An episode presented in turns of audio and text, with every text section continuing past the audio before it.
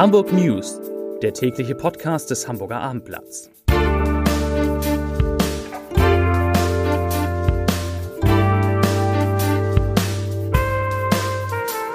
Moin, mein Name ist Lars Heider und heute geht es um die Arbeitslosigkeit, die in Hamburg zu Beginn des Jahres deutlich gestiegen ist. Weitere Themen? Die Stadt nimmt allein mit ihren Geschwindigkeitskontrollen an den neuen Elbbrücken drei Millionen Euro pro Jahr ein.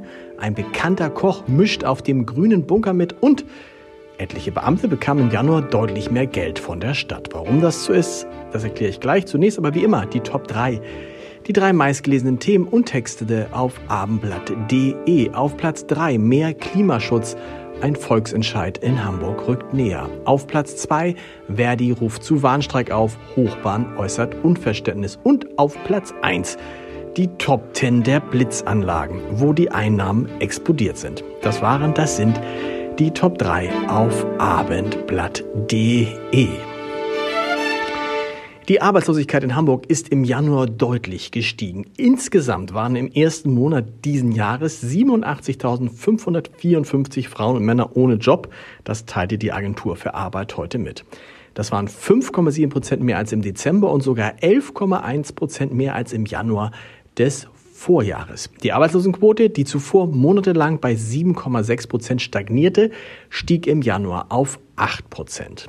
Hinter dem deutlichen Anstieg verbirgt sich indes eine hohe Dynamik, die von der Arbeitsagentur als positives Signal bewertet wird. Der Jahres- und Quartalswechsel habe zwar aktuell dafür gesorgt, dass sich allein in diesem Monat 8000 Hamburger aus einer Erwerbstätigkeit heraus arbeitslos melden mussten. Auf der anderen Seite des Arbeitsmarktes konnten aber rund 4400 Arbeitslose im ersten Monat des Jahres eine Erwerbstätigkeit in Voll- oder Teilzeit aufnehmen.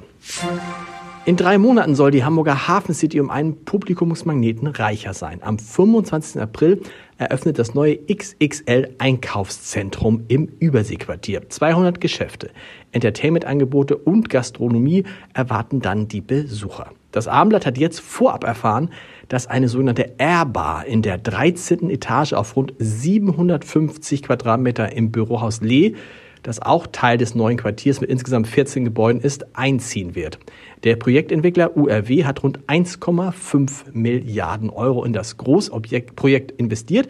Und von der Airbar, da haben die Gäste, also R für Luft, ne? nicht, nicht ER, sondern AIR, von der Airbar haben die Gäste einen Rundumblick über die Hafen City, die Elbe und die Innenstadt. Es gibt zudem angrenzend eine öffentliche Aussichtsplattform, die ohne Eintritt besucht werden kann. Ebenfalls im April öffnet eine weitere Aktion in der Stadt, der Grüne Bunker. Am 7. April will das Hotel dort die ersten Gäste empfangen. Das Datum steht. Wir sind mit dem Baufortschritt sehr zufrieden, sagt Katja Dero, die für den Hamburger Betreiber RIMC spricht. Und die Resonanz sei sehr positiv und das Interesse groß. Seit Buchungsstart im Dezember seien bereits viele Zimmer reserviert. Und es gibt noch eine Neuigkeit. Für die Gestaltung des Gastronomie Gastronomiekonzepts konnte ein prominenter Koch gewonnen werden. Frank Rosin, kennt man aus dem Fernsehen, wird gastronomischer Berater in dem über drei Ebenen geplanten Barrestaurant auf dem Bunker. Es ist das erste Engagement des Kochs in der Hamburger Gastroszene. Wir erinnern uns, Rosin hatte sich mit seinem Restaurant Rosin in seiner Heimatstadt Dorsten einen Michelin-Stern erkocht und trat dann unter anderem in der von Steffen Hensler moderierten ZDF-Sendung Topfgeldjäger auf. Zudem kochte er in der Sat1 Kochshow The Taste und in Rosins Heldenküche bei Kabel 1 und jetzt, wie gesagt, auf dem grünen Bunker. Mehr als 40.000 Beamtinnen und Beamte beschäftigt die Stadt Hamburg. Darunter sind Lehrkräfte, Polizisten, Feuerwehrleute und Behördenmitarbeiter. Einige von ihnen staunten nicht schlecht, als sie kürzlich ihre Lohnabrechnung aufschlugen. Aufgrund etlicher Zulagen und Sonderzahlungen lag die Summe brutto um 50 Prozent mehr und mehr höher als in normalen Monaten.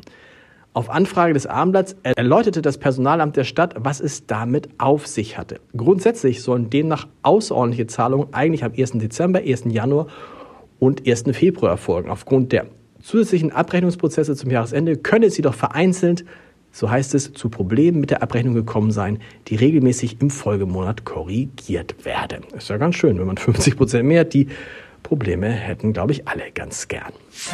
Mit der Umstellung von Tempo 60 auf Tempo 50 sind die Einnahmen durch die Blitzanlage an den neuen Elbbrücken explodiert. Die Zahl der geblitzten Autofahrer und die dadurch erzielten, nennen wir es mal Umsätze, haben sich in einem Jahr mehr als verfünffacht. Von den 81.499 im vergangenen Jahr geblitzten Fahrzeugen, die von den beiden links und rechts der Fahrbahn an der Elbe stehenden Blitzsäulen fotografiert wurden, dürften wahrscheinlich viele ortsfremd gewesen sein. Wer sich in Hamburg auskennt, fährt da eigentlich nicht rein, aber es nützt nichts. Sie spülten mehr als drei Millionen Euro in die Kasse der Hansestadt Hamburg. Im Vergleich zum Vorjahr ist das ein gigantischer Sprung, denn 2022 wurden lediglich, Achtung, 15.658 Fahrzeuge geblitzt, jetzt mehr als 80.000 und die Bußgelder beliefen sich auf etwas mehr als eine halbe Million Euro.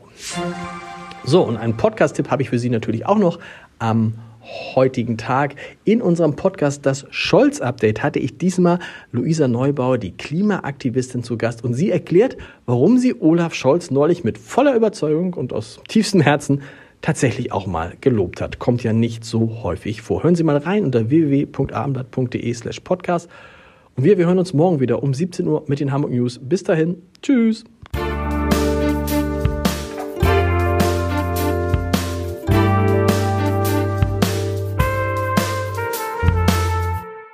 Weitere Podcasts vom Hamburger Abendblatt finden Sie auf abendblatt.de slash podcast.